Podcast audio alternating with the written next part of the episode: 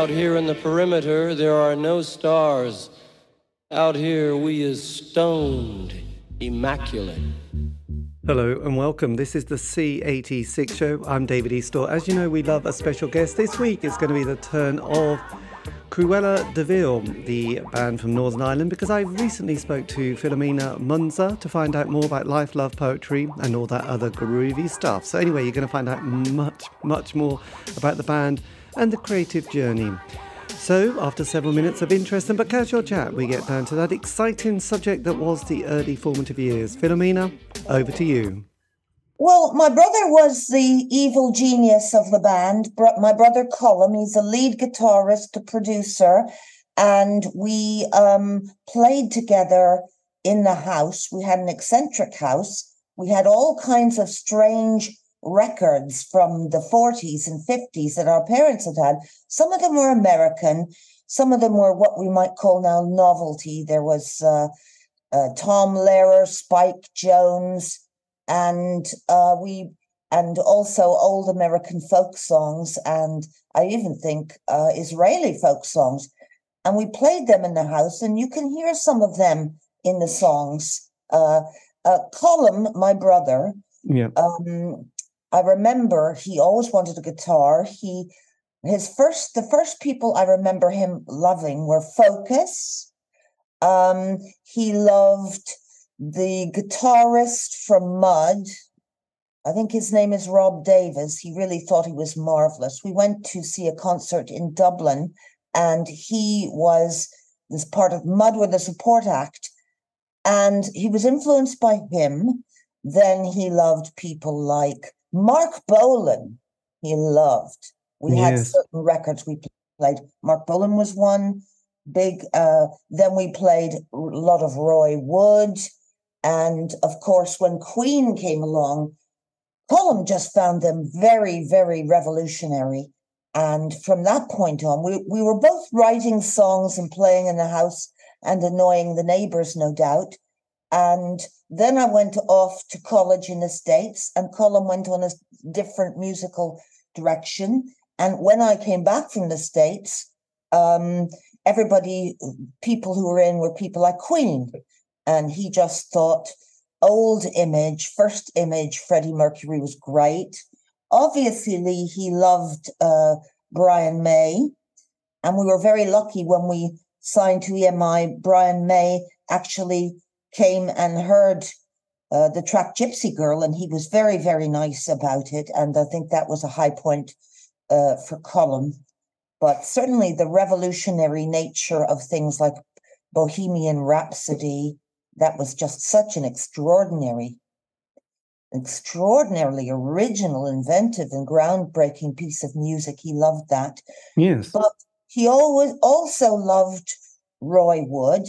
And we were lucky enough to record an album later with Roy Wood, so who was absolutely terrific and played all the drums and was very good to work with. So Roy Wood was a person. Marc Bolan was great, and of course, and we had his record played to death. It was in the old days of records, you know. Yes. Uh, so those were some of the influences. And, yes. Uh, well, they're, they're quite a diverse lot because actually I'd forgotten about Focus because my brother had Focus at the Rainbow that had certain tr- classic tracks like Sylvia and Hocus Pocus with it was prog rock with yodeling, wasn't it? There seemed to be a yes, lot of and I think what he liked was the guitar. So he yes. got a guitar uh, for for Christmas, and he applied himself to that. Yes. And Belfast, South Belfast, was not a great place for um, being encouraged to play the guitar. Um, uh, there was an there was another guitarist who played a lead guitarist at the same time as my brother in our school, which is a convent school, and they compared notes a lot. And of course, there were two lead guitarists, so they can't play together, so they didn't. Um, the other guy got expelled for playing his guitar. Right. went on to play with all kinds of people like Def Leppard and so forth. They used to swap gear. So there was that. And um, I remember our, we, there was not any parental support for playing the guitar. So what Colm used to do was to go, and it was freezing. But in those days when we had a cold climate, Northern Ireland was freezing, and he'd actually go out, out to the back garden, throw his electric guitar over a wall, then leave the house, and then go round and retrieve it and go into a halls of residence near us and just practice for hours and hours. And um, he spent a lot of time playing in a very cold bedroom with the amp off and the uh, metronome going, and you could hear him because he wasn't supposed to be playing. No. But, uh, you could hear him playing incredible liquid licks, and he really um, applied himself. So that was the kind of the beginning of the band. And when I came back from America, uh, we started recording together. I'd written Drunken Uncle John, and he wrote Two Dreadful Children, uh, which a few years back now, just recently, was on a compilation on the Billboard chart uh, that reached number one because that song uh, became a cult hit across America. Was very well known and loved on a show called the Dr. Demento Show. Oh, yes. Uh, yes, that's a very good show. And uh, so he was inspired to write those two dreadful children because of the writings of Saki, Hector Hugh Munro, who wrote uh, a lot of classic stories. He was a satirical writer who died in the trenches in World War One. Uh, I think his last words known were "Put that bloody cigarette out." But Colm loved those stories, and he wrote uh, those t- two dreadful children in a tribute to Saki.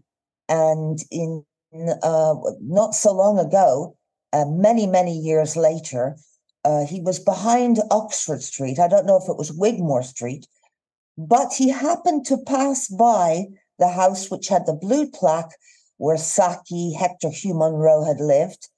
And he sat down on the doorstep and he pulled out his guitar and he played that song through to thank Saki for that incredible inspiration.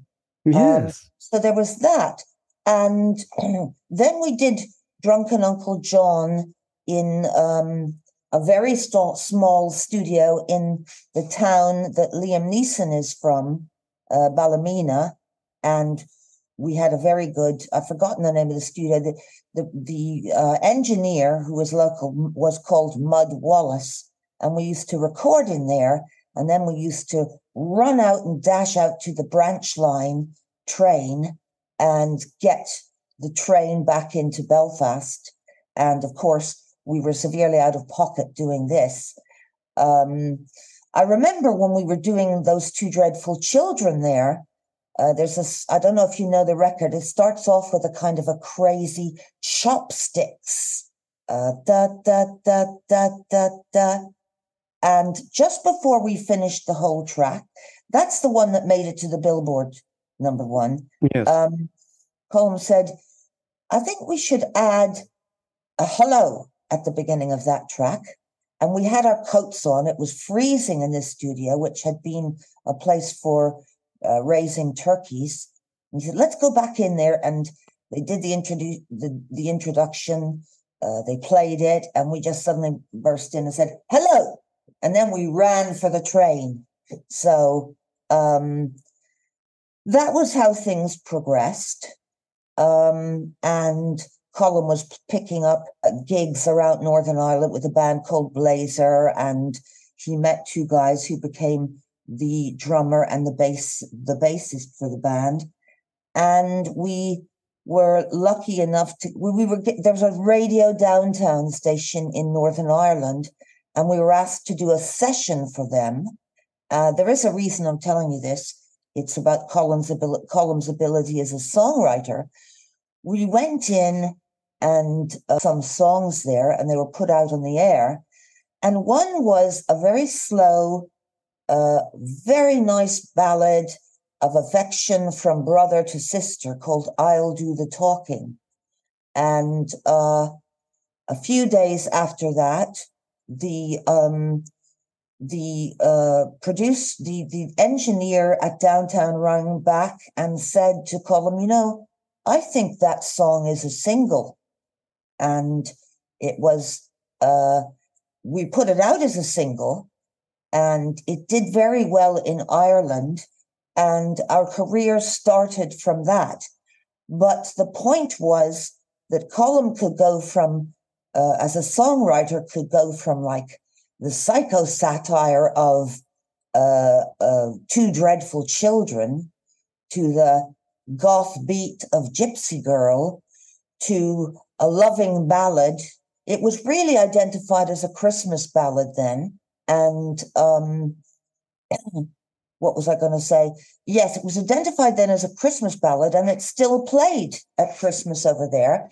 But from that, we got asked to, to appear on RT, RTV, uh, sorry, RTE in Dublin in the Republic. And uh, we had sent uh, a, a, demo tape into EMI Records, and an A&R man came over to hear us there, and we uh, they they began to express an interest in us. And uh, then I think the focus of your interview is bands who have appeared on the Tube, isn't it?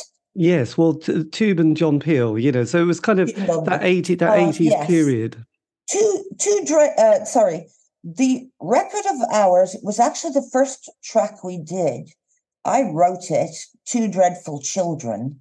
No, no, no. Sorry, sorry. Drunken Uncle John was like a crazy, um, I don't know what you'd call it. Was almost a silent movie song in a way, yes. frantic with the pianos going, uh, you know, with making a soundtrack effect for the uh, very funny, violent story line about this drunken Uncle John chasing his wife on the railway tracks. And um, when we we put that out, we had that um, released locally, and it was sent to John Peel. And without us, our pushing it at all, um, he played it on the show. That's right. Yes, and um, there was interest in that. Uh, a a, a um, satirical cartoonist heard it and actually did a cartoon layout version of it, um, which was very fun. So we did that. And of course, uh, they picked up on that record. And uh, so where are we now? Yes. So with, with when you got the band just together, that was kind of the late was that the late um 70s or early 80s that it was you... really the early 80s we got together quite quickly and we happened it, it, it all happened quite quickly um, what happened was the Tube, which was a new show in um, Britain, yes. was done up in the northeast of England. And I think it's quite well known by now that a lot of stuff that comes out independently through the north of England rather than through the southern English, Oxbridge dominated media down south um, can turn out to be really very good. There was a you know, series that are very popular on TV, like Wire in the Blood and Happy Valley, they're all done up north. So this was way the hell up in Newcastle that they were doing it. And I don't, I think there may only have been four or five uh, shows uh, before we were actually on it. Yes. I remember the first uh, episode that went out, and I believe Sting, who was, I know Sting, who was the uh, North of England origin uh, singer songwriter in the police, um, was on, went on to do it. And I think it was the presenter Paula Yates' early gig at being well known in her own right rather than being a rock chick. Yes. And I remember that she came on and said, Tell me, Gore, tell me, Sting, do you think having the name Gordon held you back in your life? And he said, Yes, Paula, I think it did. So that was it. Then it at that time there was an awful lot of interest in Irish music. You two were about two singles old yes. at that stage, I think. But really it were ba- it was bands from Belfast like the Undertones and Stiff Little Fingers who made um, uh, an impression shortly before that. And you know what record companies used to be like? They always wanted to sign the new band that sounded like the band last year that had been a success. So there was a lot of signing of bands after that, like ourselves, uh, John McDonald's, the band, the Bank Robbers. So there was a great interest and a great buzz. Um, certainly, I don't know Stiff Little Fingers, but of course the undertones were great. And um, so I suppose on the back of that, the Tube thought, well, we'll do a whole episode, a whole uh, what do you call it, program on Irish bands. We'll go over there. And it was Northern Irish bands they wanted to do then. And so they came over and they mopped up the town very professionally, uh, very quickly. They were an expert crew. At that time, Belfast was terribly, terribly violent. Mm. It hmm. was a very violent place to live. And the center of the the country was saturated with army presence who still couldn't really get to grips with paramilitaries of either side, really. I mean, they were doing a lot of things, but they were in the country a great deal. And the center of town was kind of, there was a kind of a ring of iron around the center because there were so many bombs going off that um, you had to get searched. You had to stop at checkpoints and have your band uh, ba- bags searched by people before you could get into a certain part of the town. There were barricades, there were sandbags up everywhere. Um, it was a very heavy time. Um, I remember my father and brothers going to a Disney film or something downtown, right near where the hotel was that the tube crew stayed in and uh, there someone phoned in a warning for a bomb scare.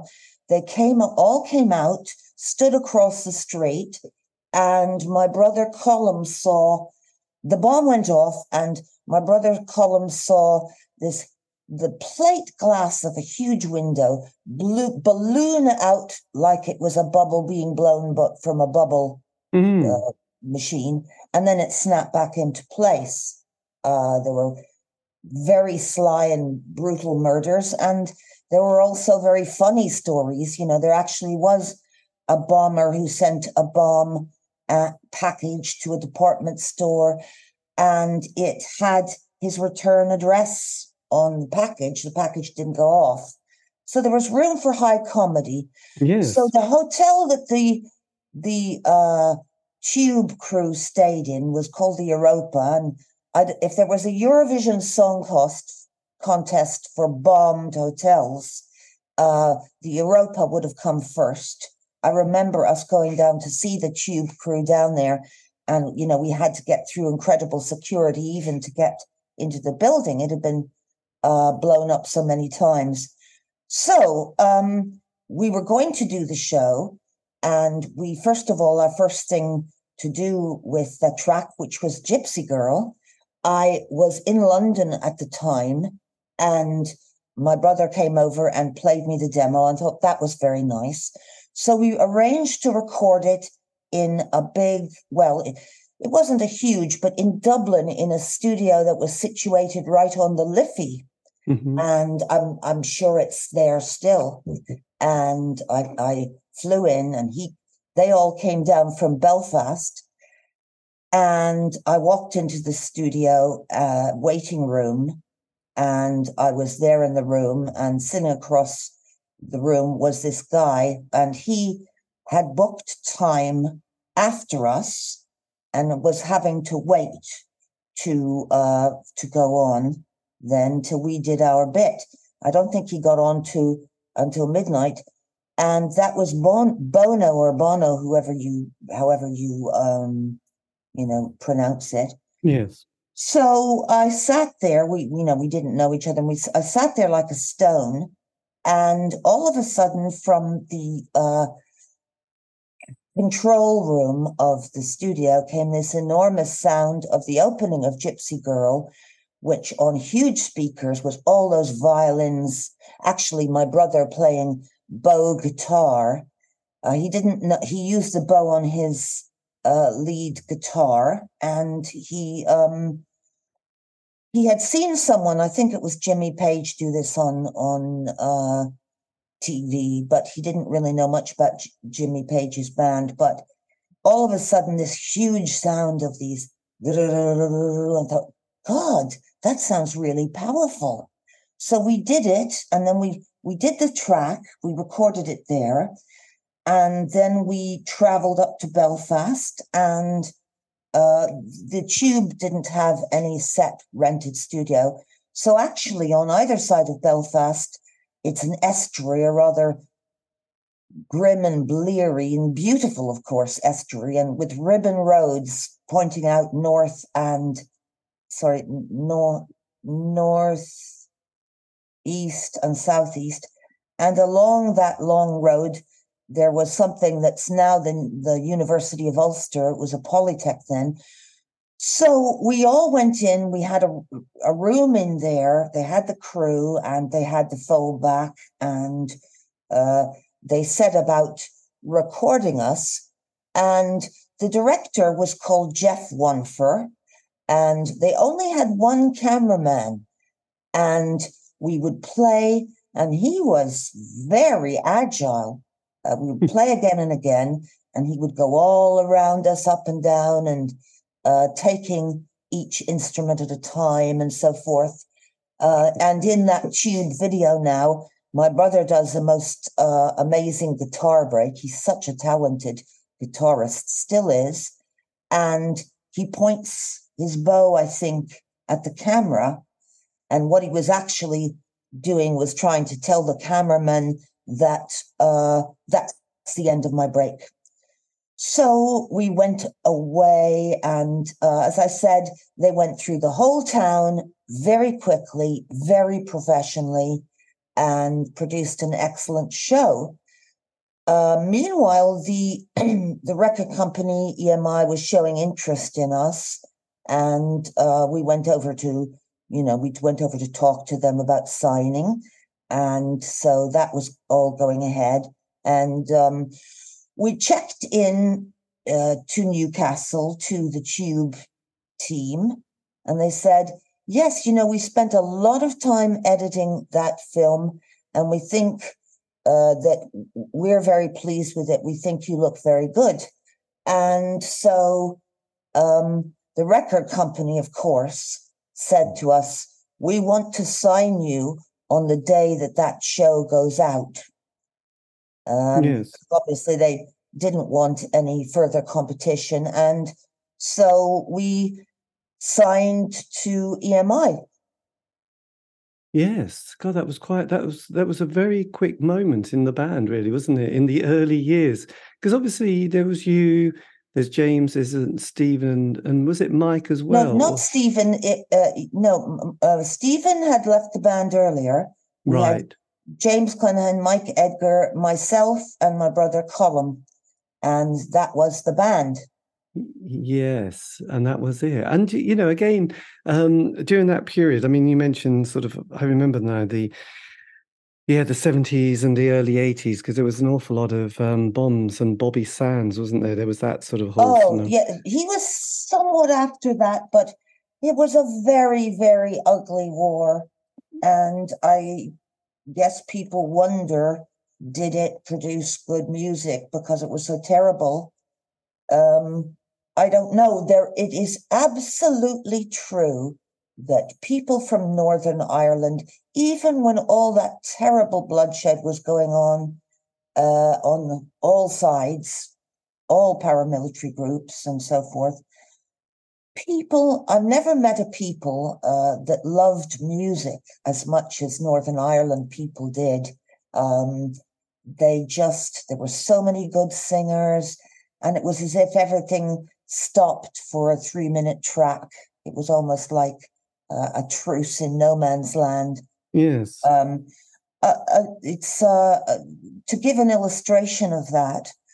the folk singer Don McLean, the American folk singer who was very well known for the song American Pie and also the song about Vincent van Gogh, Vincent yes.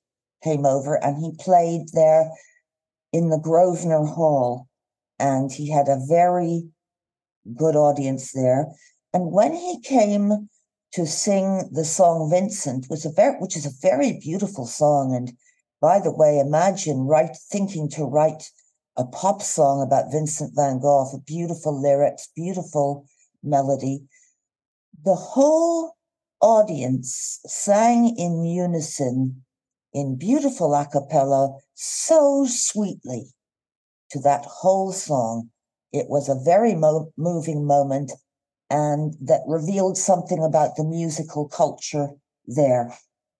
Yes, because there was there was a lot of I, I suppose with during that period of the 70s that we grew up with and possibly the 80s as well but especially the 70s when we would listen to the top 40 on the radio yes. top of the pops which, uh, music would often hang about for months didn't it you know a single would go into the charts at number 38 and then be 32 the following week and then 25 and then you'd follow this progression but there were those classic songs like you know seasons in the sun or yes, yes. harry harry nilsson's i can't live if living is without you and those kind of very sentimentally yes. powerful songs which i think they're yes. they're sort of been ingrained in our dna really haven't they because, yes um, songs that stayed at number one for months like bridge over troubled water and somewhat earlier i think hey jude there were songs that were real landmarks in music and yes. uh, to me, you're talking about Sweet and glam rock, and name name some of those other bands of that time you were talking about.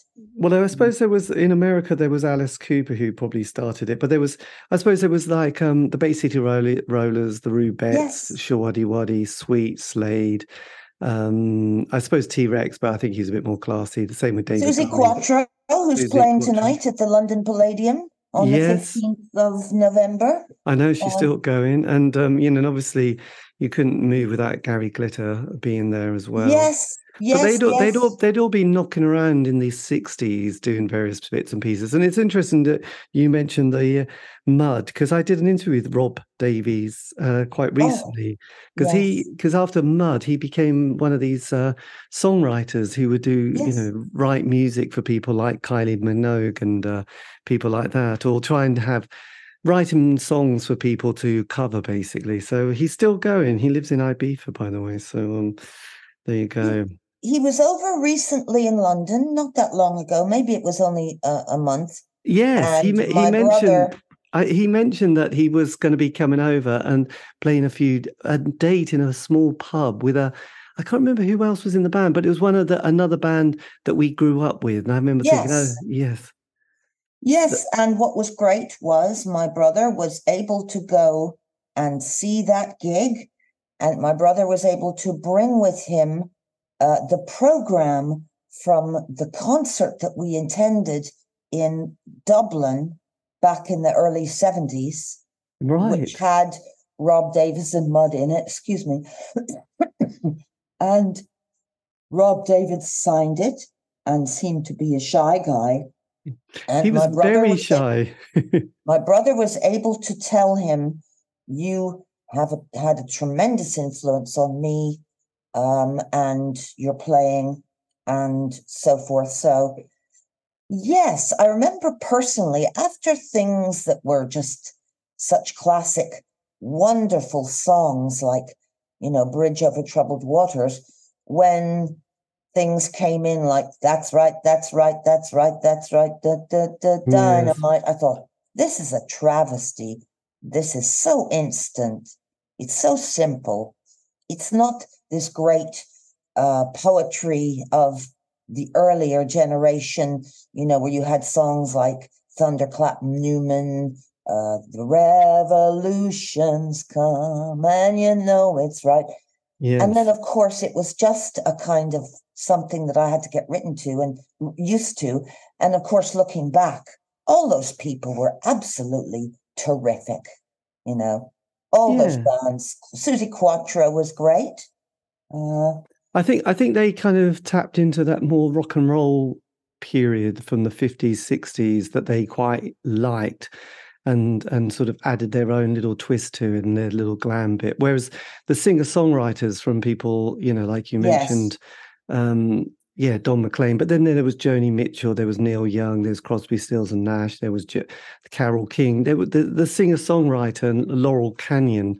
That scene started to emerge in the sort of 70s as well. And then we had, you know, the soft pop world of the Eagles and then Fleetwood Mac in the 70s as well. So it was kind of an interesting time. And then there was prog rock, and you mentioned Focus, but there was also Yes and Genesis and Wishbone Ash, which got very complicated music. Well, you've then, given a very good summary. I must say, it's a very good summary of the progression of things, the prog yes, and, of things. And then it was the, the, the, sort of the birth of that heavy metal world of Black Sabbath, Deep Purple. Then there was, you know, the the band like Led Zeppelin that came about um, came came about with Motorhead. And then around 75, 76, there was that punk explosion with the Damned and Sex Pistols and the Ramones on the you know American side of things, and then that sort of st- that changed to cl- the Clash, the Buzzcocks, and you know the these sort of bands, and that sort of there was that post punk period in the late seventies, early eighties with Magazine, Gang of Four, Public Image Limited yes. as well, the Nightingales, you know, and then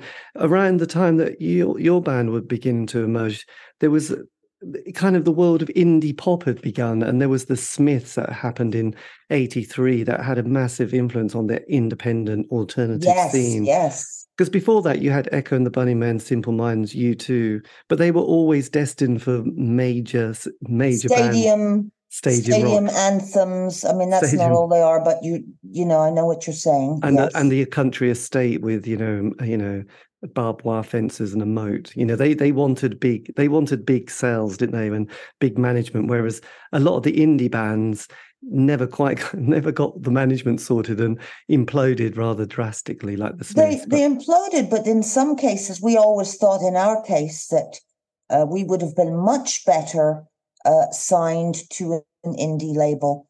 Um, you know, to be part of a big corporation and, and, in very, very different times.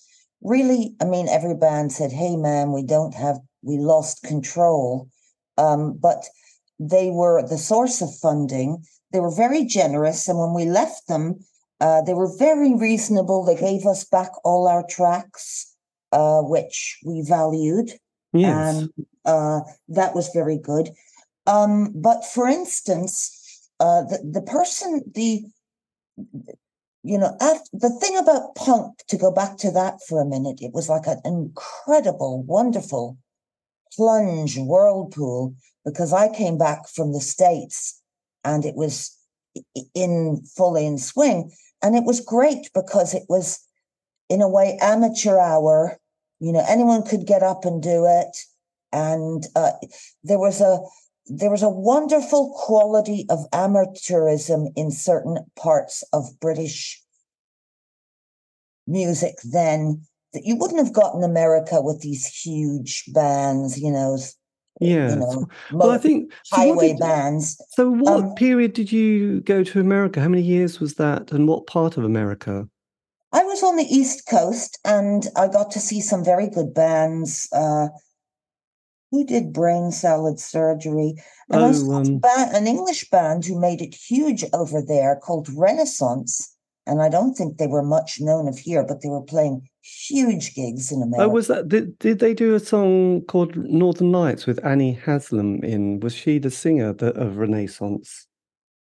God knows. I don't know. I saw the concert in Philadelphia. It was very good. But then to come back and have people doing singles like uh, Jilted John. Gordon is a moron. It was just so fresh after all that, you know, high kicking American highway rock and pro- professionalism. Um, it, that kind of scene, as my brother once said to me, you hear a guitarist doing these wonderful solos, jamming and, and saying, we threw away the rule book. And actually, you look through the glass into the recording studio, and they're reading it all from, uh, you know, mu- music manuscript, a proper score. You know, they're like uh, much more like Abbey Road, really great session musicians. and you you had that sense at that time when I came back uh, in '78. I came back that anything went, and uh, we had so many good songs. Um, we Did- always so thought. did, did so because you mentioned uh, was it brain salad? I think brain oh. Emerson Lake and Palmer. That's yes, that, so, so that was very prog and and um, quite unbelievable. So did you also because at that period in the seventies in America on the East Coast, you know, there was the kind of you the punk was also appearing quite. oh you know, yes, yes, it was So there. did you did you go to like New York to CBGB's or Max's Kansas City at that stage? I I didn't see them. No, I was in the Ivy League studying at university at Princeton, and then followed that up by Yale. So right, my God, I was in. Um, Were you were you an academically gifted child? uh, I did all right. You know, I, yes, I suppose like we, I did well, and I got in there, and uh, our family was partly from the states, so that that all happened. You know, that happened. Yes. but I uh, I was on campuses where a few people might have tried to start a punk band. Actually, one of them uh, became a very well known and a wonderful Ro- Rolling Stone writer called Tom Carson. He's an American, but I think he had a punk band on campus. But uh, uh, he had an amazing writer's career. But you know, it, I didn't go see any of the music getting back to that indie scene because you ra- raised something that was very important these indie labels imploded but the bands sometimes did well i mean we were signed to this huge uh, label and um, there was a record that came out in our time and it was you know it you turn me round round baby oh yes, round, Dead and round. Alive. Yes. Yeah. And I think what happened with that record was it- it what came out limply, but the small company was so behind it that they pushed it and pushed it, and it made uh, a big success. And it was a very good song. If it was a one-hit wonder, it definitely deserved to be one. I mean, thank God for all the brilliant one-hit wonders that we have had. But in EMI, you know, if you didn't chart the second week, you were gone. And we had a most amazing story happen to us that relates to that original uh, recording uh, song on the tube, Gypsy Girl. Mhm. Um, and that was uh, what we discovered about EMI at that time. Uh, my, this is information that my brother has emphasized to me was all the really talented bands there did what was called at that time a tape lease deal, which was you didn't really have a deal with the company. You had a deal whereby you uh, recorded tracks yourself and as and then they took it on it as they leased it. And one of the artists, for example, who did that had that kind of deal was uh, Kate Bush. Um, but you know, Kate Bush was advised uh, to sing down an octave on Wuthering Heights. So a huge company can't do sometimes can't do much for even its major artists. I remember uh, this was a story that happened uh, on in EMI, and at that time was this incredibly world famous uh, artist, an incredibly world famous artist. You would think no door would be shut to that person. Um, had a single out, and uh, what sold the records then were a couple of shows. There was the six o'clock show on Saturday evening. I believe that was Noel Edmonds. And then for records like ours and so forth, everything was geared. Well, there was the radio play, Mhm. but music videos were new-ish and hot and uh, what you wanted the record company they said used to pray for rain on the saturday morning so that everyone would stay at home and watch those shows see the music videos and then they'd pray for sun in the afternoon so that um, the kids would go out and buy all the records. And um, this major artist, I can't tell you how big he is, I won't mention his name, but um, he had a single out and the record company presented it to the six o'clock show.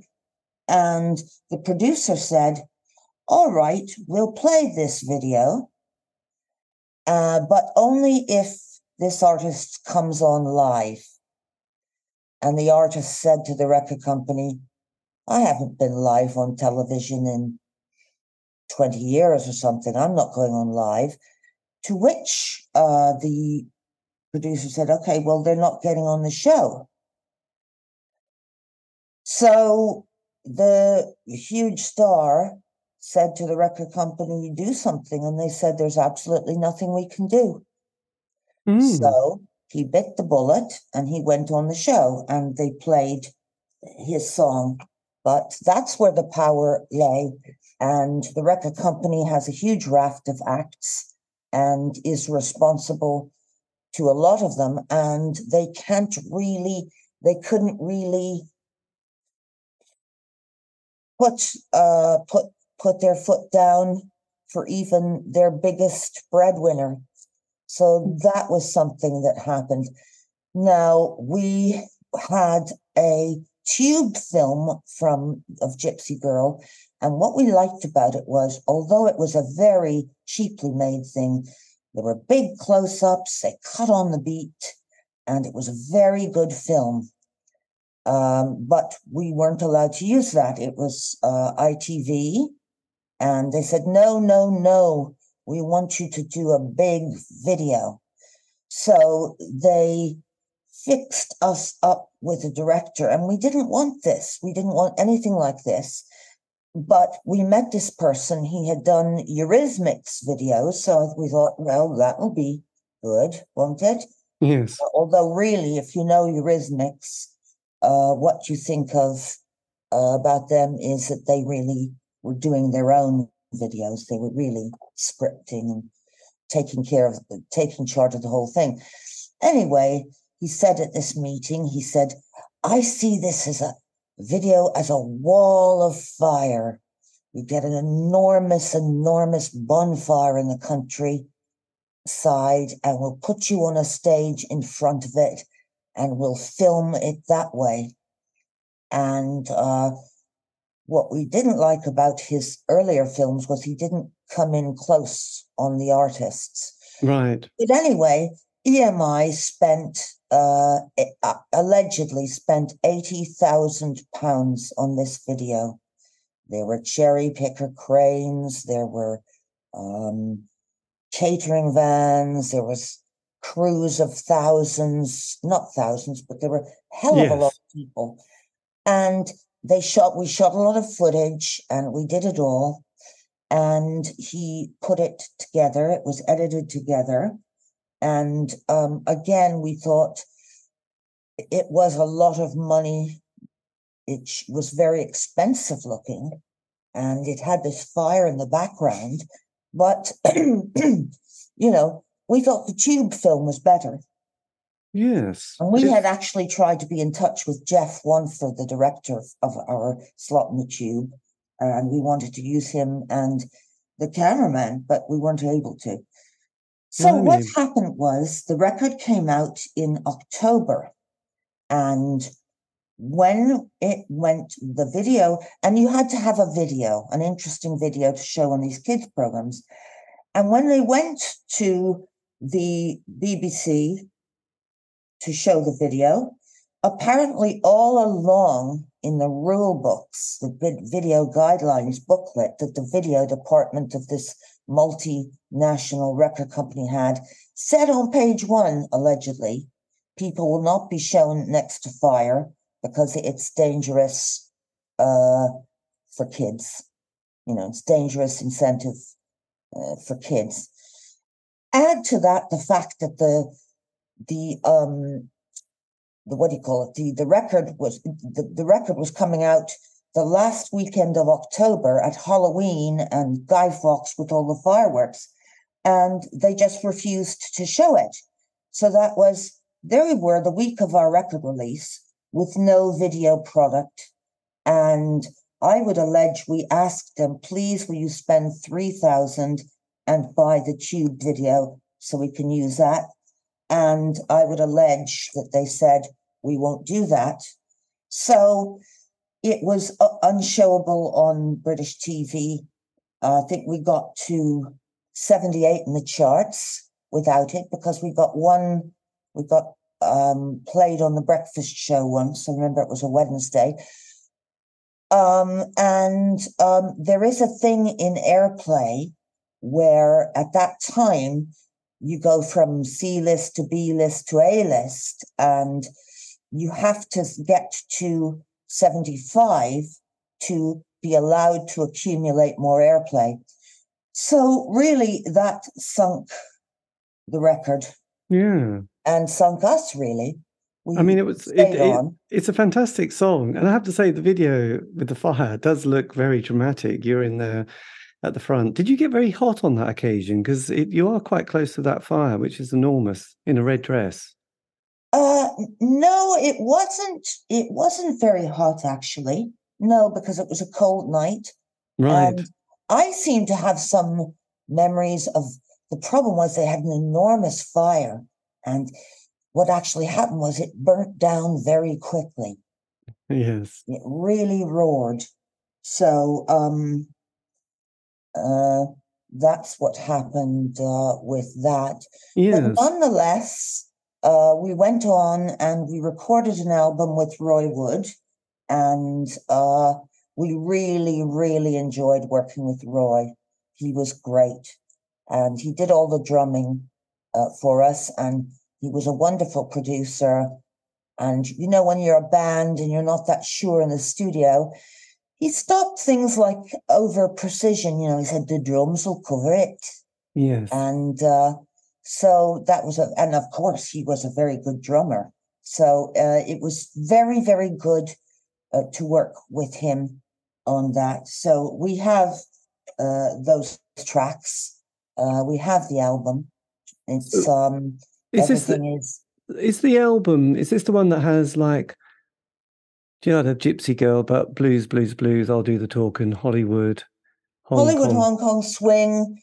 Yes. Um, there were other there were in other songs. You can see them on YouTube. There was a ballad I wrote called "Who's at the Door." Yes, uh, that's uh, if if you like ballads of that nature, you will think it's very good and uh, well sung. Um, and there was Still She Wished for Company, that was another track. Marching, which uh, I, I love personally as a track. I think you can feel Bel, um, Belfast in that. In the background, yes. I can hear the sound of marching. Oops, I begun that too low. Close. I can hear the sound of feet. I can hear the sound of and did you and as a, familiar street? And did you enjoy being in the band? You know, recording, writing material, occasionally performing. Um. Yes. Yes. Um. It was satisfying. It was really my brother's brainchild. Um. He he put everything into it, and he produced things as diverse as uh, Hollywood Hong Kong swing and simple ballads and sadistic goth rap. rap. So um, it was really his band and his uh, way of doing things. He played the guitar so brilliantly at the drop of a hat. He did all the background cascades of vocals. Um, he did a lot of producing. He played the piano. Uh, he played the piano on Who's at the Door. It was disputed that he did that, but he actually did do that. So um, it was an incredible amount of work for him mm. because he was playing so much and uh, producing so much and always at the desk and always practicing. Um, so um, it was a real, you know, he got to meet his heroes. He learned a lot and uh, he really enjoyed it. Um, I thought the behind the scenes stuff, the business side of things, was very interesting. uh, as well. You know, all the things I've been telling you about record companies. Yeah. So it was a real life's lesson. Yeah. And, um, you know, we had many, many experiences. We uh, recorded in SARM studios where the Band Aid singles were done. And uh, we, we were doing Hollywood Hong Kong swing there. And SARM had the most incredible state of the art desk, but it kept breaking and breaking and breaking. And our original drummer uh, was more interested in schmoozing uh, music business business types than practicing. So he actually took, I think it was a day and a half to do one drum loop. He was a very good live drummer. yes. Uh, but it, it, we had to substitute uh, someone for him, and when and it was Roy. But when we went in there, we were doing a Hollywood Hong Kong swing, and it was an incredibly lush studio. Every single thing in that studio was blue, and I actually picked up a pair of headphones that had a tag on it saying a sticky on it saying rejected. Uh, reason not blue. And the person who was providing food at SARM at that time uh, was actually a guy called a local West Indian guy, I believe he's West Indian, called Lucky Gordon, who was a big player in the Christine Keeler scandal. Mm. Um, and we had a very nice uh, rec- engineer called Dave Meegan. He, the guy didn't sleep for days. I'll tell you what, it was terrible. We'd get to three in the morning. We'd have a deadline to produce the tracks at the record company for a meeting in the morning, and we just couldn't. Um, we just couldn't provide the goods that quick because um, I I can't tell you what all the gear was, but it did keep breaking. But this guy, Dave Meegan, who was an Irish sound engineer, and of course, sound engineers are known for their tact and endless patience. They are the most brilliant camels, were in those days the most brilliant camels of the music industry. It had the place had been a synagogue, and he came downstairs one night, I remember, and uh, he saw a rabbi walk through a wall. He Oh. says uh, he wasn't on anything, he was just totally exhausted. So things like that were very interesting. Um, Yes. and I'm very glad that my brother's great, great playing is available online in You- on YouTube and other places. Uh, all our tapes are uh, in Abbey Road for storage. Nice. That's excellent. Because is it because just going back to something you were talking about later, um, uh, talking about earlier, was this this thing about you know bands, especially in that late seventies and then in the early eighties, because because a lot of the the groups and musicians I've I've done these interviews with, I think at that point in the early eighties there was such a lot of unemployment at that time, and there'd been. You know, Oh, yes. yeah, Thatcher got in in '79. Then we had the Falkland War. Then we had the miners' strike. There was Greenham Common. We thought we were going to be, you know, Oh, all yes. nuked, didn't we? And Yes. and then there was this, you know, like a lot of people, especially on the left of centre, who were the the sort of forgotten people. So they were sort of signing on, and then the government brought in these schemes, didn't they, to try and ma- yeah, the YTS. But there was also the job seekers allowance, the enterprise Oh, allowance schemes yes, and things like that. And I think for a lot of people, they just signed on, and then they done, you know, the the enterprise allowance schemes and stuff, and and you know, just formed bands, you know, and with a certain limited kind of ability, but with a lot of enthusiasm, Yes. would would often think, well, let's try and get a track played on the John Peel show, and you know, John Peel liked playing quirky stuff, so it kind of suited a lot of people, and they'd get the John Peel, you know, they get a play on John Peel, which would absolutely knock their socks off, and then they'd get a John Peel Yes. session at the Maida Vale Studios with someone like the, you know, Dale Griffin, who was the the drummer with Yes. Mott the Hoople, and that would blow people's mind. And then there was that sense of, oh, we might as well do an album because there's all these independent labels that were around during the 80s, especially. Oh, they were great. They were great. Yeah, they were. Yes, I mean, I would rather have been with a small label uh, that had total confidence and pushed you with everything with nothing to lose than to be on a big um, to be on a big you know record company. I, I would not do that again.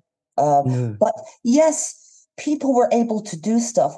And what closed us down in the end was uh, we actually we left EMI. We released we released um, I'll do talk, the talking as a Christmas ballad, and we got so much more um, coverage, uh, play airplay than we were able to ever a, sorry ever able to get on a major label.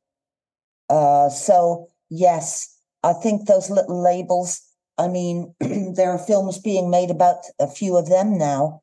Uh, yes, because they did something very valuable, but the re- the cost of recording was prohibitive, and certainly my brother and I were just joyful when we saw people, you know, the the the, the digital age when people like the Arctic Monkeys, I believe, uh, got successful without a record company. Uh, wonderful. But then the trade off is you can get successful, but with streaming and so forth, you don't make any money. No, going back true. to what you were saying about the 80s and uh, the terrible, terrible economic deprivation, you know, people said things like, I said yes to YTS to get the country out of a mess, and I'm a hero for surviving it. Um, people, uh, Miles Copeland, uh, who was, um, you know, a noted, uh, noted band, what do you call it, manager? Yes. Uh, always said that what made England so creative was the dole. You know, you could you could rub along on the dole and explore your creativity, you know, if you were talented and desperate enough. Yes, because I think uh, you got something like thirty-eight pound, but then you get your housing benefit and council tax paid as well, and then obviously, when you're sort of 18, 20, you know, you can make thirty. You know, in those oh, days, yeah. 30, 40 pounds sort of just about stretched far enough, as long as you didn't want to eat too many things.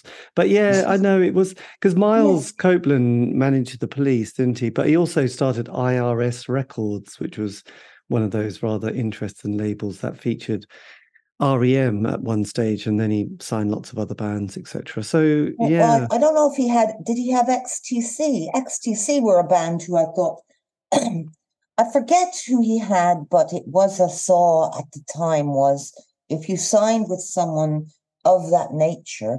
They had, had their major band and they didn't really put enough into the other people until yes. they got their own huge corporation going. Yeah, I think yeah, people like Rough Trade were like that. I think they were going along quite nicely. And then they signed the Smiths, and the Smiths were the band who they, you know, took most of their energy.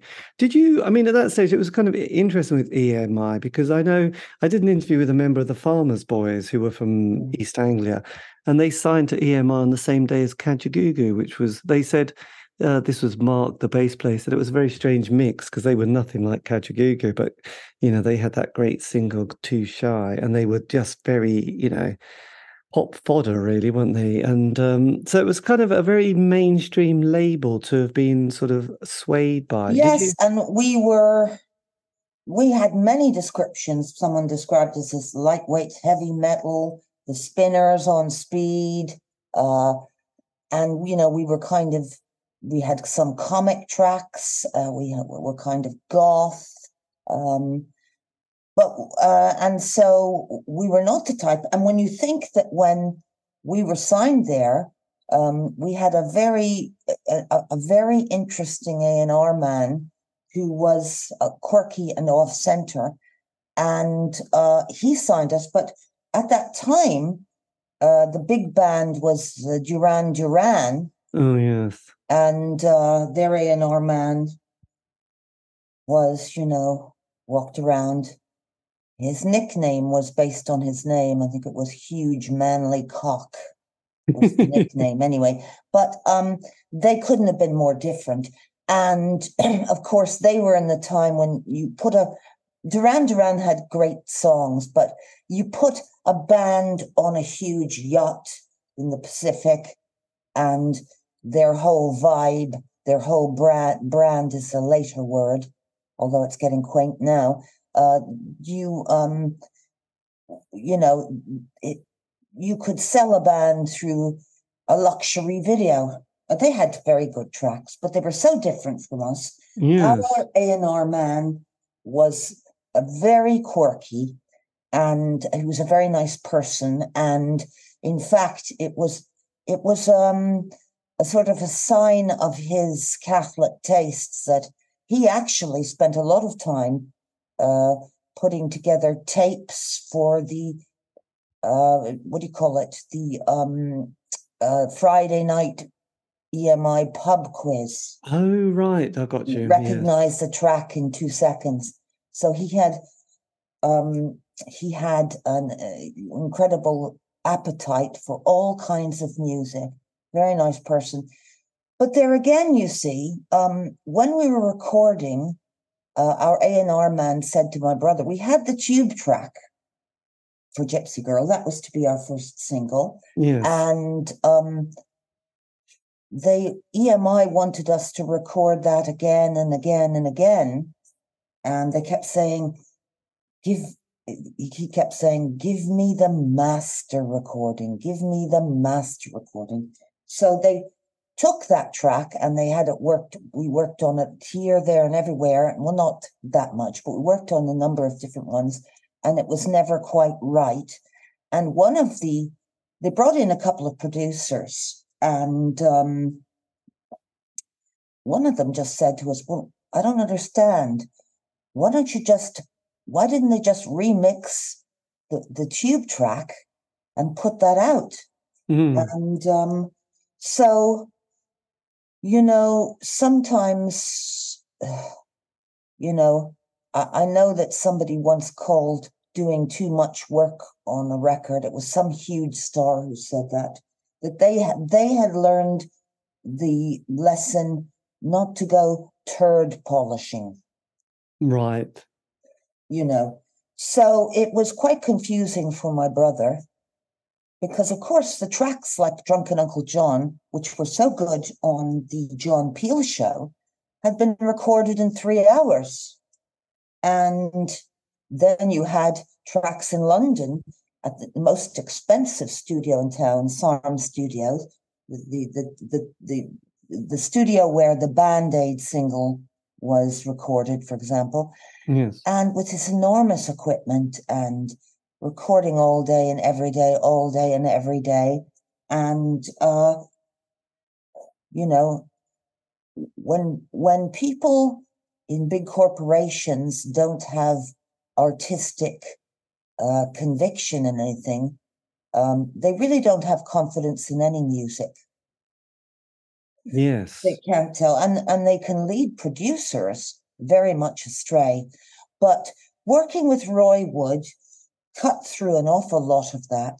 You know, yes, it's a, it's um such an interesting mix working with someone, Roy. I don't think I've on this show have ever come in come across anybody who's had that kind of collabor you know collaboration or work with Roy. So he we were very have... very lucky that he uh, showed an interest. Uh, it was my brother. I think it was my brother who wanted to work with him. We had the record was presented to some big names who were big at the time, I don't know, somebody Lillywhite, this and that. And oh yes, yeah, Steve Lillywhite as well. And uh, uh, you know, so um, we were not going to be their choice, but Roy was interested. Roy came in, and we worked at DJM Studios in Holborn, which is a very nice uh, underground studio. And he was just so experienced, and he drummed like hell, and he really took on. So it was one of our glory points to work with Roy Wood. It was really excellent. Yes. And did you, I mean, at that stage, obviously, for me, the, the 80s, I mentioned sort of things like the post punk period, but then, you know, the early 80s, you had the new romantics, that electronic sound with people like Depeche Mode and um, Art of Noise. And then there was the goth scene with people like, I suppose, Alien Sex Fiend and The Cure, The Cult, and the Banshees. Then kind of went into a, a, an indie pop world between, you know, with bands like The Smiths, but there were also all these other bands like the June brides and yeah, yeah, no, and yes, the Wolf yes. and and and you know the wedding present appeared. Did you did you sort of want to be kind of part of that scene because you know as that as the 80s progressed there was things like the political movement with red wedge which was the you know uh, very exciting thing with you know people like the redskins and billy bragg and um yes yeah, the- very very successful and a very rich contribution to the scene. We weren't being political um i think to a good extent we we shared their political viewpoint um, but, you know, that wasn't our thing. And quite often, uh, political bands or people uh, who are in that area, if your music isn't political, then they don't want to know. Um, we we did feel uh, rather outsiders because um, I know one thing what happened. What's that that uh, band, the Thompson Twins. Oh, yes. Um, we met them in that famous gig, uh, John Henry Studios on Caledonian Road. It's the was the big um, center where bands rented rooms to rehearse for shows and tours and so forth. And we ran into them, and she kind of said, What's so odd about you is you don't wear your stage costumes off stage. And uh, we put them on for a performance. Yes. we didn't really live a, a rock and roll lifestyle. Um, we, you know, we drank beer.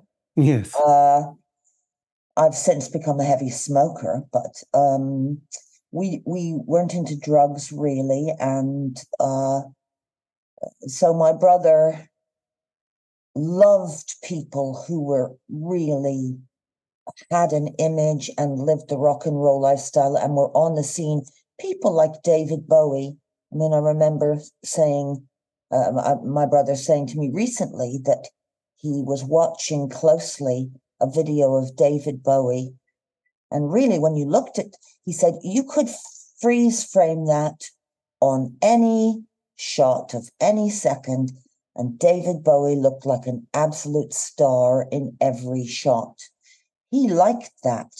You know, he, he really valued that because not only was Colm a brilliant musician, a good satirist, uh, mm. writer of lyrics, and a fantastically liquid, accomplished, vivacious guitarist, but he had great technical interests in recording and film and the way bands and people presented themselves. Uh, so he he really liked that, but we didn't really identify ourselves as part of it. I mean, um, there were some people, uh, you know, our big our big uh, striking experience um, of the music business wasn't the brutality of the scene itself. It was actually the fact that people we'd known for years as close relatives and friends uh, suddenly became hysterical with personal ambition um, when uh, we got this deal. Um, what was I just saying before that? I wanted to say something important about that. Uh, oh, yeah, no, the music business. Um, what we discovered was um, if you're in a, a, a business like that, there's what I'd call a shark line. I mean, everybody's a shark, yes. but there are wonderfully able sharks, um, wonderfully able sharks and if you don't get above that line, you are stuck with the most incompetent and embarrassing signal. Uh, sorry, people helping you. We had um, we had a marketing manager, and I don't know if you've seen the video performance of Hong Kong Swing, but when he was asked to design the sleeve, and in those days, things like the sleeve rather than the Instagram post were really what, you know, very important. Yes. For that song, he came up with a crude drawing, a cartoon drawing of a hand holding a Chinese takeaway, saying, nip in to get a Chinese meal or a meal, a taste of a takeaway of Hong Kong swing. It was Mm. totally embarrassing. And this was going to be uh, forced on us. So there were there are a lot of experiences like that that you have. Um, you don't get the good photographers. Uh, you don't get the, the good photographers. You don't get the good uh, marketing people. Um, the um, the the people who were very good for us in EMI were the publicists. Mo was the lady; she was lovely, and Brian Munns was another one, and he was very expert as well. Yes. Uh, uh, it really depended where you were in um in uh, uh, with relation to the shark line. I mean, it's very hard to know what's going on. There was a very well-known producer who came to our gig at the Hippodrome. Not a producer, sorry, a manager. Oh yeah, I remember his name. He was called Billy Gaff. Mm. And I don't know if he had managed Rod Stewart, um, but he took some deal at our time. I think they were uh, some band at our time. I think they were called the Roaring Boys, and he got them an amazing deal. Uh, and uh, he came and he was very interested in us. And he went down to EMI asking questions about us. And all of a sudden, he disappeared and uh, we don't know what happened then. We think other it, there was a chance that other people who were quite close to us wanted to be the managers and managed to put him off. That was Hmm. the thing that happened. Um, how did I get into talking about that? There was a reason. Um, Yes. Well, you were talking about sort of the, I suppose, the murkiness of the the kind of industry, sort of, because obviously it sounds a bit like there's the creative side, which you enjoyed and your brother especially enjoyed, and then there was the sort of navigating the world of the label, the studio, the manager, the producer, all these kind of other factors which can be difficult. Yes, yes, it's it's very difficult, but um, there were people. I mean, w- you would expect it. You know, there was some guy in A and R at EMI's, and those tapes you left with me. He was an American, a short American. He said, "God, I love that stuff." And then we heard it in the, the meeting. He said, "Can't see it happening." Oh yes, that's what I wanted to tell you. Um, Music Week at the turn of the year, uh, pr- people in the industry experts were asked who they thought were going to make it, and they said Cruella de Ville, our band. But I think at that stage, uh, you know, the record company couldn't have cared less, really. Yes, that's a, it's a tricky one, isn't it? Because there were there were so many quirky bands in the eighties, which I you know I sort of still you know listen to and think, wow, that's that's extraordinary to hear things like the Frank Chickens that John Peel played, or Yes, yes, uh, John Peel was great. he was just very good at you know he would curate a really good show, which was very sort of all over the place. So did you by the mid eighties then, sort of eighty five? Was everybody, were you and your brother just had enough of being in the band? I What? mean, No, it was in those days. No, we hadn't uh, um, had enough. I would have, uh, would have kept on. You know, a, you know, I didn't want to be a star, but you know, when you have a difficult system like that, it's part of your was part of my nature to fight on and on. But it was the simple economics of recording. You know, just too expensive, and we just couldn't afford it. Um, I think my brother was obviously the most talented of all of us. I mean, I wrote some good songs, um, but uh, it's really basically that. You know, the the reason in those days and in uh, bad t- uh, in in uh, difficult economic time for Britain, it seems like a nightmare now looking back. mm, But um, if you didn't get someone to give you the recording money, then you know you had to pay it yourself, and it's very expensive.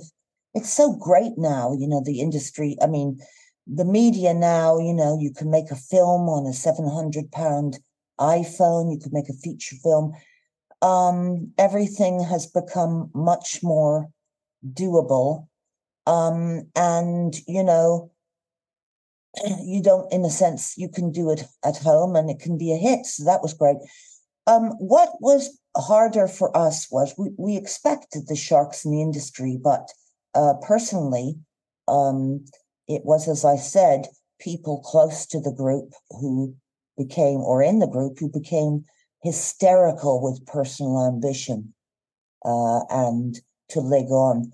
Um, we had uh, someone who was in the band who'd been a very, very nice friend for years.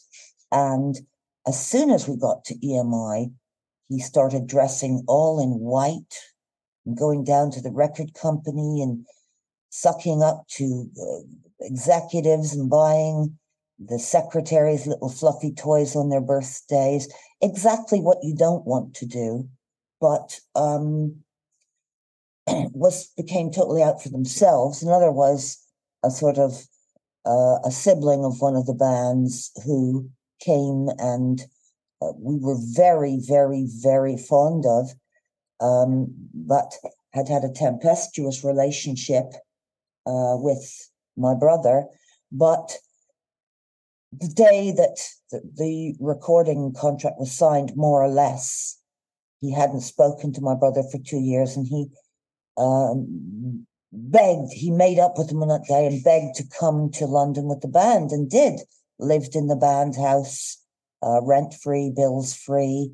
Came to all the recordings, all the taping of television shows, uh, every record company party, every showbiz party and uh, even we even got this person um, recording time to do some demos through EMI, and you know they went to every record company pop quiz, um, brought their girlfriends to live in the house, and then when things went wrong for the band, uh, this individual rediscovered his tremendous hatred uh, of my brother and was a real Iago.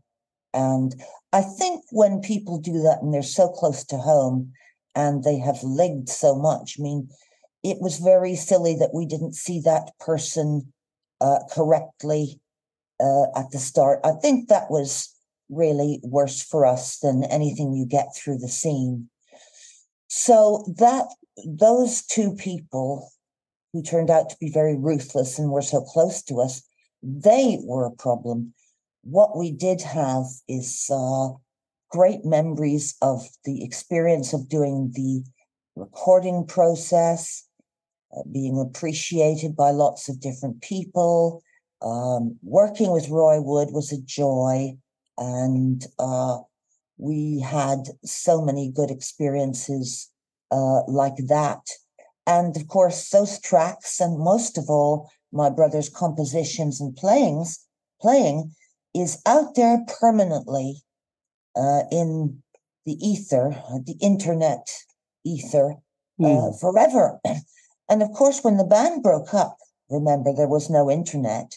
There was no sense that um, the music would endure uh, other than people flipping through old singles in two or three rough trade type uh, shops in uh, London. I mean, rough trade, by the way, I should just mention that they were very good.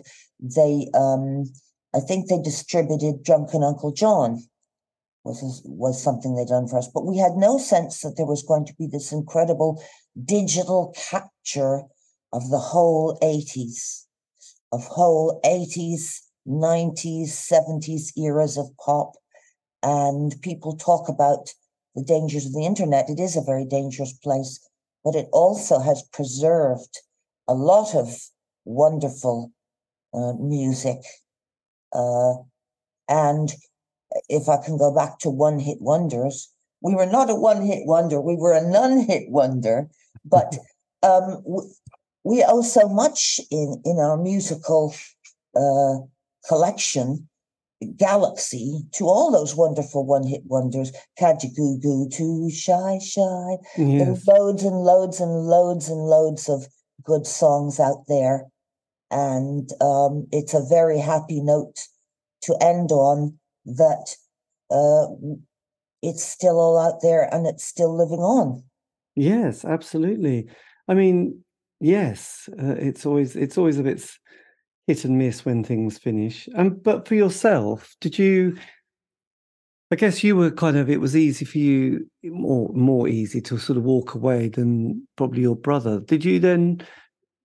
Did just you? Navigate? What did I do next? What did you well, do? The first thing I did was I went. Uh, I had been a playwright and a writer, and one thing I learned, and particularly then, was, and this was before Amazon and any of those things, was that that the book form, one thing about it is it's terribly compact.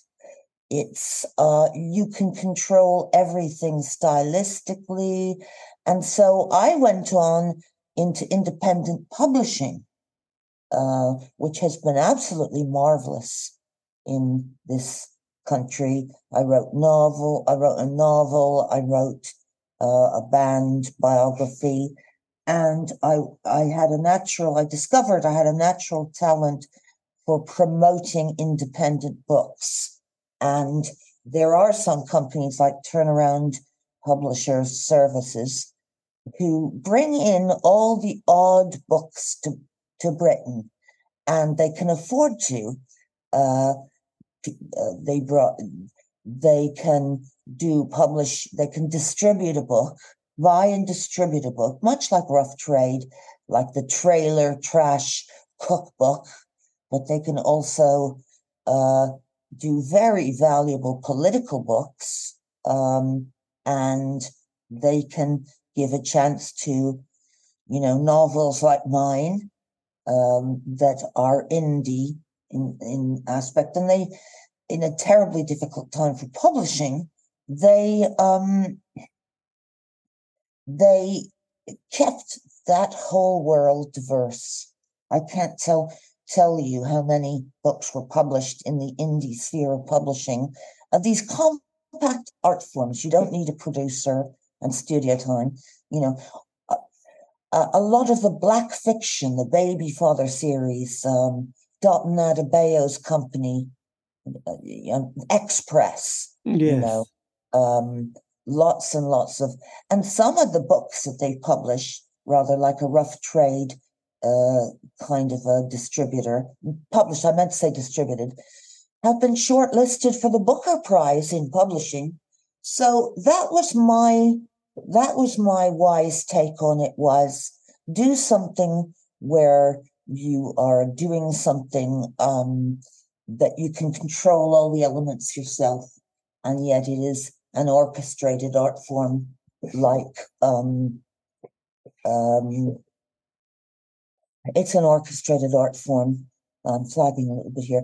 Yes. My brother still records. He still practices, um, and he's interested in going out and playing. Um, but um, you know, personal betrayal did hit him, uh, make him very wary. That brings me to one thing that has changed in the British music scene, and uh, that is the absolute death and genocide of the pub band scene. You know, all the venues are gone. Yeah. You know, when we were around, you could go and play in a, a pub on a Saturday night. You know, Coldplay got discovered in a pub behind Camden High Street, not on Camden High Street. But, you know, it was totally a a densely populated city of venues, but most pubs can't afford to make the costly, um, uh, you know, changes, health and safety changes, fire changes. So all that's gone. I did hear that uh, Tony Blair, I think th- these the changes came in in his time.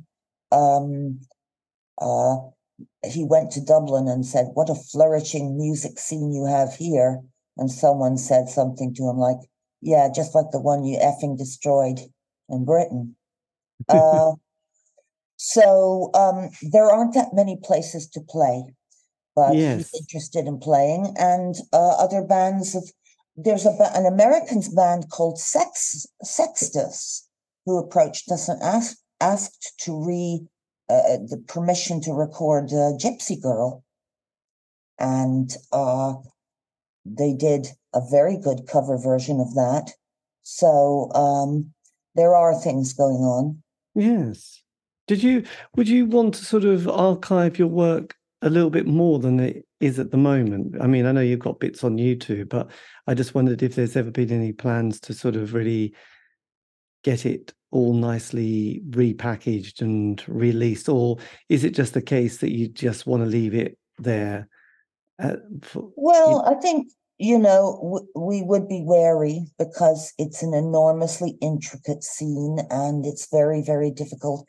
Um, a fan in Denmark, a very stalwart fan called James Taylor, was providing uh, album material to people. I, and that was very very good of him. But uh, no, I think it's fine. I think Yes. that um, my brother would like to play on his own. I mean, with other people.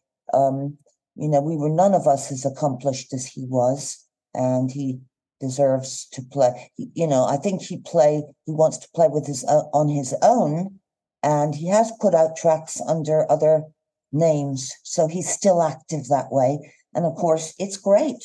You know, we have deals on CD Baby and pe- people like that that bring in royalties, and um, and uh, that's uh, just fine for us at the moment. But I'd like someone like you know, first rank band to call my brother and say, "Hey, let's let's jam. You're a really good guitarist." That's that's my wish for him. But as to whether he would wish the same thing, um, I don't know. I can't say. yes. So Well, it's kind of interesting because I've read a few books. You know, I've read Morrissey's biography, and um, I think Boy George has just got another one out, which is quite. Uh, yes, yes, I mean, there's a. There's, I think when you're the artist at the front and you're a quite a sensitive person, being in a band and the industry, there's a creative side, and there's the the bandmates that, as you mentioned. Don't always end well, and then there's the industry. I mean, it's not really something that you'd recommend to many people, really, is there? yes. I had prob- I had previously worked for a star. I won't say who, and I don't want to say who, Hmm. but um, at, at the top of their success in music, um, they had nothing to do with our starting out in the band or anything to do with us. We did all that in Ireland. But I wasn't that impressed by what it gets you, you know. And look at F- Freddie Mercury, the Bohemian, uh, who's a diff- completely different person, but um, who um, uh, was such a wonderful person. Um, when he became famous, attached himself to some very destructive personalities. And so I didn't see from that point of view Yes. um, that huge stardom uh, in, in, increased your own ability to. I'm not talking about beginning to believe your own publicity. I'm not talking about that at all. It's just you seem to lose your your understanding of what the people around you are about, and you know. I was amazed at you know the obs- the absolute gold diggers that couldn't be recognized by some of these people that I knew pre you know in the time. And uh, Freddie Mercury came under uh, destructive influences. I believe I would allege, you know. So um, it's a very nice memory, and my brother, Yes. And I have to, and I have all to the time. And it is, I must admit, I've loved listening to the music, and um, it's been, you know, it's such an interesting. I mean, it's forty years ago now, but it's such an interesting sort of take. Like you said, it has that. Um, I can, you know, when you mentioned right at the beginning about your the influences of the band, you know, these kind of some really quite off the wall quirkiness that kind of slips in, which is yes, we really enjoyed that. Of course, some of it is so extremely, you know, extremely satirical that in this eh, day and age, um, you know, it would never get off the ground. So, yes, that was something we were able to contribute. And yes. thank you so very much for appreciating it. Yes. And appreciating all my brothers uh, well, absolutely. No, it's it's it's it's been fantastic. I mean, because you also, I mean, you wrote a book on Coldplay, didn't you? Look at the stars. Was that? Yes, I wrote a book on Coldplay, and I actually took the commission before I realized that they didn't want at that stage a um any biography. I think they were two two and a half albums old or something, so there was no cooperation uh, but I was already well into it. Um, yeah, that was that was very interesting. I don't know if I do another rock biography, and um, so it was not an official or a sanctioned uh, biography, but they were not hostile. They were not negative. They were not. It, it was fine. Um, and I tried to put some original things into it um, as well. Um, yes. What made you go for for Coldplay? Had you been a fan at that stage? No, not at all. I wanted to do a rock book, and I had worked very successfully for the company in promotional areas because I also did PR, and I think they were around at the time. And I did listen to their music again and again and again, and just tried to to to describe uh, my reaction uh, you know, my reaction to it. I had a positive reaction to their music. And um, uh, so that's why I did it. I was less happy when I realized that they didn't want to, um, to you know, anyone to write a biography. But uh, I was pleased I listened to it. Um, and, you know, I like Chris Martin's voice very much. And I always thought this is this is off the wall, if you yes. like. But I always very much wanted him to do a cover of Gilbert O'Sullivan's song, first song, Nothing Rhymed. I think that would be a great song to do for a charity benefit. It's quite a serious song and it's a beautiful melody. It's uh, rather fractured the way Gilbert O'Sullivan sings it, but it's got beautifully wise lyrics, and I think it would um, suit his voice very well. Um, and they were, of course, all accomplished musicians. They had mm. that going for them. So, um, so you've done since since the since that period in the eighties and being in a band, you've done a lot of promotion for other people and also you know PR and as well as writing a lot, a lot as well.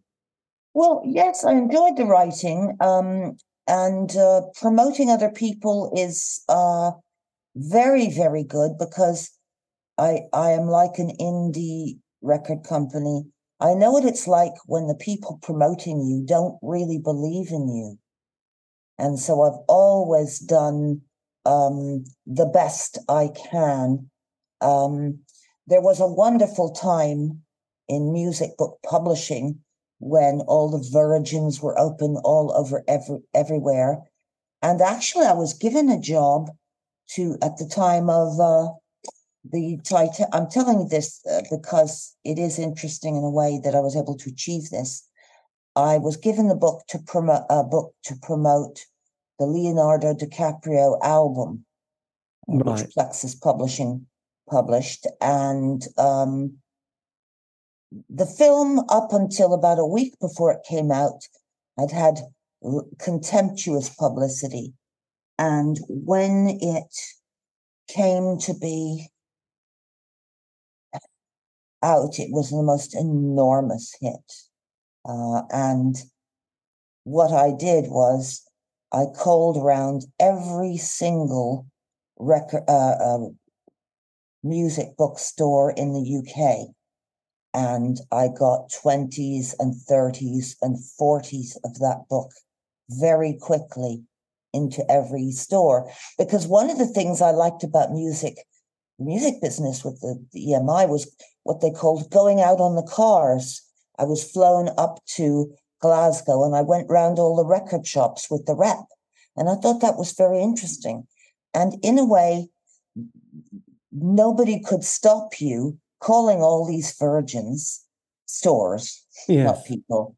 And uh, the book went to number six in the Times bestseller list. And they say that was all due to me.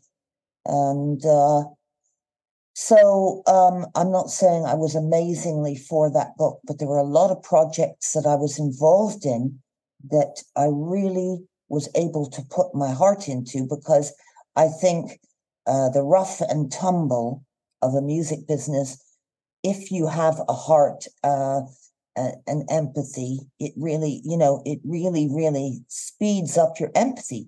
Because in those days, what would happen in the music business is um, Wednesday morning, the new chart was released for the week. And if you charted or climbed, the record company called you at nine o'clock and told you your chart position. So you could often be there waiting for a call, and by two minutes past nine, you kind of knew you had it. Yes. And you'd had it, and then by five minutes past nine, you were sunk. Your your um, the future of that record was sunk or whatever, and um, I began to be very, very, very interested in believing in people and doing everything I could when I encountered uh, what they were doing. I mean, I did things for myself. My novel got a very good review in in the Sunday Times and it sold well through W.H. Smith. So uh, I was not self abnegating in uh, doing that, uh, but uh, I kept my own. But I also became very interested in helping other people as much as I could. Um, and sometimes in PR, calling 12 times, 12 times yes. to try and get the coverage, you know, and you're risking a smack in the face so, um, yes, it's an it's an interesting one. I mean, yeah. So, what's your kind of project for next year? Have you got anything on the horizon for 2024? Yes, I do. And I've written a film script and I've finished it. And I've also drawn a lot of storyboards for it. And I'm about, it's a kind of a a, a, a ghost story. Uh, it's about, um, it's set across two times. It's based on a successful 1920s novel called Still She Wished for Company. And mm. actually, one of our tra- tracks in the band was, uh, by my brother wrote, was inspired by the book. But it's uh, about an 18th century young lord who's tried everything, been everywhere, and is totally bored with his own time. And he has a naive, frail, but also kind of shrewd, odd younger sister. And he realizes she's psychic. So he starts to use her to try to meet a woman in another time. And the conflict is uh, by using her, he could destroy her. Uh, and will he or won't he finally go through with that? And uh, then there's a part in another time. So it's quite an interesting premise, and it features out of the body experience. And that's not often the way I'm doing it, it's not often uh, done uh, in film so far yet. Yes. Um, so um, that's something I'm just about to start pitching to people, and that's where I am. Hmm, amazing. And you said your brother is kind of hopefully, well, might be making more music and playing. He's making. He's still making music. He makes music under uh, another name. He puts out tracks and he gets his royalties there, and um, it's very, very good to him for him that he has this endorsement uh, in past years of the work he did then. And uh, he's had a very good uh, life. He also did a lot of social campaigning for an issue uh, where he got enormous uh, satisfaction and recognition. So he's also expanded into another area. But just like Rob Davis of Mud did, he still goes back and he practices his guitar every day. And, uh, you know, he's still as good as ever. And uh, yes, I'm very pleased for his sake that he's living the kind of life that he wants to lead, and music and media plays a large part in it. So uh, that's the thing I'm happiest about. Yeah, you sound very um, you're you're still very close to your brother, aren't you? Well, I don't see that much of him. We live on the other side of London, uh, but um, I I want to use this interview to praise what he has done. Unlike other people who betrayed him, uh, very close people who betrayed him, um, he has won that victory, and I want to put an emphasis on that. Uh, and his music has persisted in the scene now, and it will persist on forever. Yes, absolutely. I mean, if you and just on a personal level, if you if you could have whispered something to your 16 year old self starting out, is there anything in particular that you would have thought, thought, yes, that would have been a really good thing to have known, or someone had sort of just given me a little bit of a nudge in a direction? Hmm, with regard to music, you think? Or just all, all just life, really, as well. No, there were many mistakes I've made, but I don't think that I would do things differently. Um, I I was always torn between sitting and trying to create and also going out and seeing the world. And I was not completely a person who should sit and write. And uh, that became more and more evident to me. And uh, that's really all. I don't have any great wid- words of wisdom uh, for that. Um, and, when, and when yeah. you see and when you see your I mean, they're very amazing. Your the videos you did with the band. Does that always make you kind of smile seeing such a kind of um incredibly? I mean, because video was very uh, that was the very early years. I know we had a few in the seventies with Bohemian yes. Rhapsody, but I mean, there weren't the birth of videos and MTV were just happening, really, wasn't it? I mean, it was very new, and to have got such kind of dramatic videos for the band and your singles. I just wondered when you watched them if it makes you smile? Uh, it's nice to see them, you know, uh, it's nice to see them. I mean, I guess the only thing that I would say to my 16 year old self is get in a time machine and move to the 2020s because ev- all those things you can do uh, on a shoestring now and look great and so forth. Um, uh, the the problem we were very lucky to be given money and exposure and so forth, um, but it was also very expensive then uh, to look good, unless you had a team like the Tube, Geoff Wonfor, the director of that piece, and so forth. Uh, they did amazing things with one camera in a crummy room and and made it look good. Um, we were lucky to have had the venue and you know there are loads and loads and loads of bands out there who are really terrific um, yes. who um, didn't quite break through. And i sort of wondered why they didn't but um, i'm still thinking about them and people are still thinking about uh, Cruella de Ville. So yes well, I know. Well, it's it's um amazing, you know, it's an amazing sort of sound and um yeah. Thank I, you so much and thank you so much for inviting me on your yes. show. Well, look, thank you ever so much for your time. It's been amazing. I'm so pleased. Yes, and, uh, thank you. Thank you for approaching us and thank you for appreciating what we did then. Yes. And um I think it's the first interview I've done in uh, oh since the band really. So uh, thank you for the opportunity. Well, You've, no, made, look, you've made me a star again. I know this is great. But look, thank you ever so much. And um, yeah, I'm really, really pleased that. Um, oh, look, I'll, I'll hit pause now, actually. And that, dear listener, is the end of the interview. Thank you ever so much to Philomena for giving me the time for that interview. This has been David Eastaugh, the C86 Show. If you want to contact me, you can on Facebook, Twitter, Instagram. Just do C86 Show. Keep it positive, please and positive and groovy and all that other stuff. All these interviews have been archived. Aren't you lucky? On Spotify, iTunes, Podbean, and probably some others. But anyway, have a great week. Stay safe.